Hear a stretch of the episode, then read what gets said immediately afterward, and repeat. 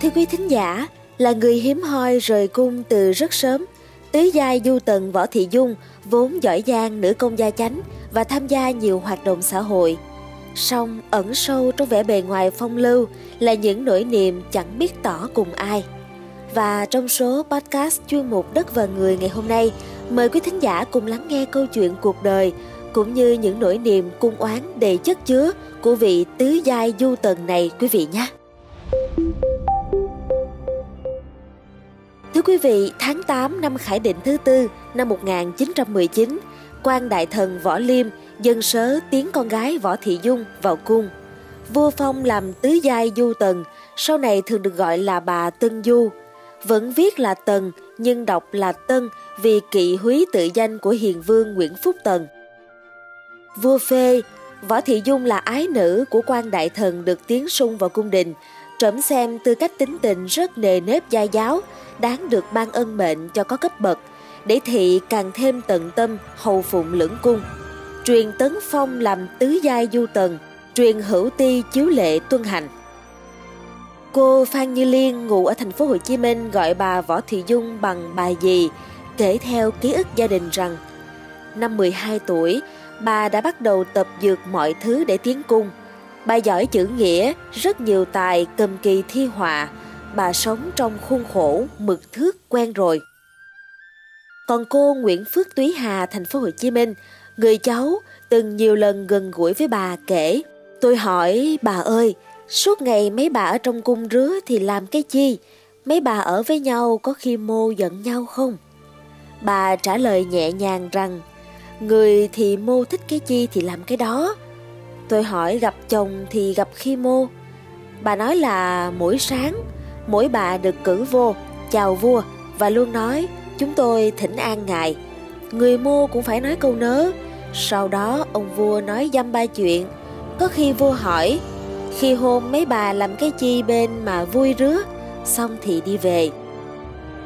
Khoảng đầu thập niên 1930, sau 3 năm cư tăng phu quân, bà Tân Du thường theo đoàn cùng vua Bảo Đại, hoàng hậu Nam Phương vào Nam ra Bắc.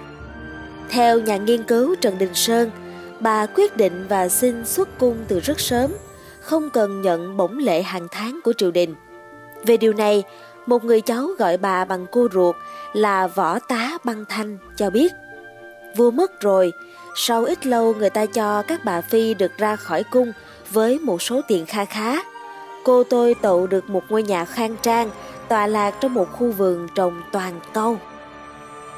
Hồi đó với những bí quyết, tuyệt kỹ nữ công gia chánh, bà Tân Du thường được các hội đoàn đương thời mời dạy ở Hà Nội, Sài Gòn và rất nhiều nơi. Bà Tân Du nhiều chữ nghĩa giàu thơ phú, đàn giỏi, ca hay, vô cùng khéo tay trong các ngón nữ công tỉa tót trái đu đủ, làm cây cỏ, hoa trái. Cô Phan Như Liên cho biết, bà có biệt tài tỉa hoa tỉa cây cực kỳ đẹp và sống động. Hồi đó bà tới nhà, mẹ tôi mua về cả xe đu đủ cho bà tỉa. Bà cũng bắt tôi tập tỉa, nhưng tôi đụng đâu gãy đó nên thôi. Hồi đó tôi khoảng 12 tuổi, bà kêu tôi học đàn tranh. Bà đưa tôi đeo cái móng vô, bảo gãy đi con, gãy đi con. Tôi không có năng khiếu nên cứ trốn bà. Từng nhiều lần được bà hướng dẫn truyền đạt cách tỉa hoa bằng đu đủ, cô Túy Hà kể.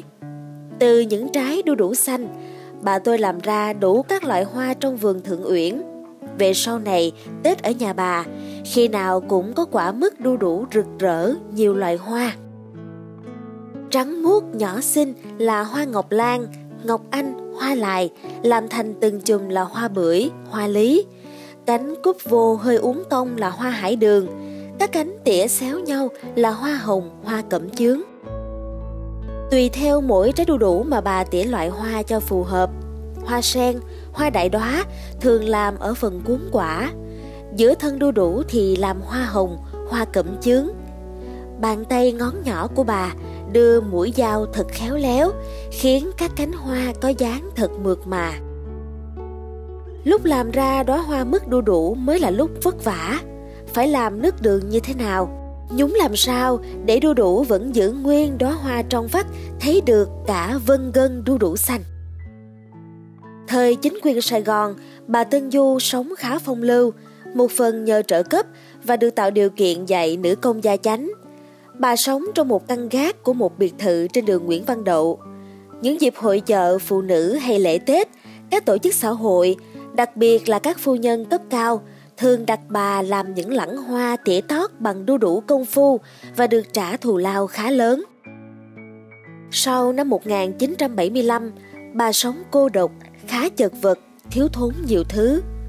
Cô Phan Thanh Hảo, Hà Nội, gọi bà Tân Du bằng bà gì, kể khi đến thăm bà ở thành phố Hồ Chí Minh, chứng kiến bà làm bánh trái, làm mứt chuối hay phơi chuối khô kiếm tiền đắp đổi qua ngày. Bà mất tại thành phố Hồ Chí Minh vào năm 1987. Sau hỏa táng, di cốt được thờ ở chùa Vạn Phước, quận 11 cùng với nhiều người thân ruột trong gia đình. Nửa cuối thập niên 1960, bà Tân Du thường xuyên ghé chơi ở nhà người cháu Võ Thị Phi tại quận 1 thành phố Hồ Chí Minh, có khi cả tháng. Cô bé Phan Như Liên là con gái lớn trong nhà, khi ấy hơn 10 tuổi, khá gần gũi với bà. Có lẽ sự cô độc dài ngày cho nên bà cũng toát mối tâm sự với cả một đứa trẻ. Cô Liên kể lại rằng bà thường đọc cho tôi nghe cung oán ngâm khúc của Nguyễn Gia Thiều, đọc đi đọc lại, đọc cả trăm lần. Bà thuộc lầu, bà đọc hoài, đọc tôi nghe nhiều đến độ hồi 11-12 tuổi, tôi đã thuộc rất nhiều đoạn dài trong truyện thơ này. Từ hồi đó, tôi đã cảm nhận được cung oán ngâm khúc chính là tâm sự của bà, nên cũng chịu khó nghe bà đọc. Sau khi lớn lên thì tôi mới hiểu tâm sự của bà chất chứa trong đó. Thỉnh thoảng bà chia sẻ câu chuyện với tôi và lần nào cũng toát lên một nỗi gì đó rất cô đơn, rất buồn bã. Dừng kể, cô Liên lẩm nhẩm mấy đoạn truyện thơ trong một nỗi buồn mênh mang. Năm 1978, cụ Vương Hồng Sển may mắn được gặp mặt và dùng bữa cùng bà Tân Du ở nhà một người quen trên đường Điện Biên Phủ, thành phố Hồ Chí Minh. Lần ấy, cụ Vương vừa được bà kể về đời sống trong cung, được nghe một số câu chuyện, kể cả chuyện tế nhị. Đặc biệt, được vợ vua gãy đàn cho nghe. Cụ Vương kể khi vào bàn, bà dùng bữa hết sức thật tình và không kiểu cách. Lúc bà bác sĩ chủ nhà thốt ra câu rằng các bà cũ của tiên đế vẫn còn tân, bà hơi ngượng rồi vẫn gấp thức ăn và đàm đạo lại như cũ. Tiệc mãn, chủ nhà lấy cây đàn tranh ra, bà đàn cho nghe bản Nam Bình, nước non ngàn dặm ra đi. Đêm đã khuya, cây đàn thật kêu rõ tiếng, tôi ngồi nghe. Bất giác một luồng gió lạnh làm cho tôi nổi da gà. Thầm nghĩ phải tam sanh hữu hạnh, hôm nay mới được thưởng thức tiếng tranh của một bà giai phi tiền triều. Diễm phúc này không phải ai cũng có.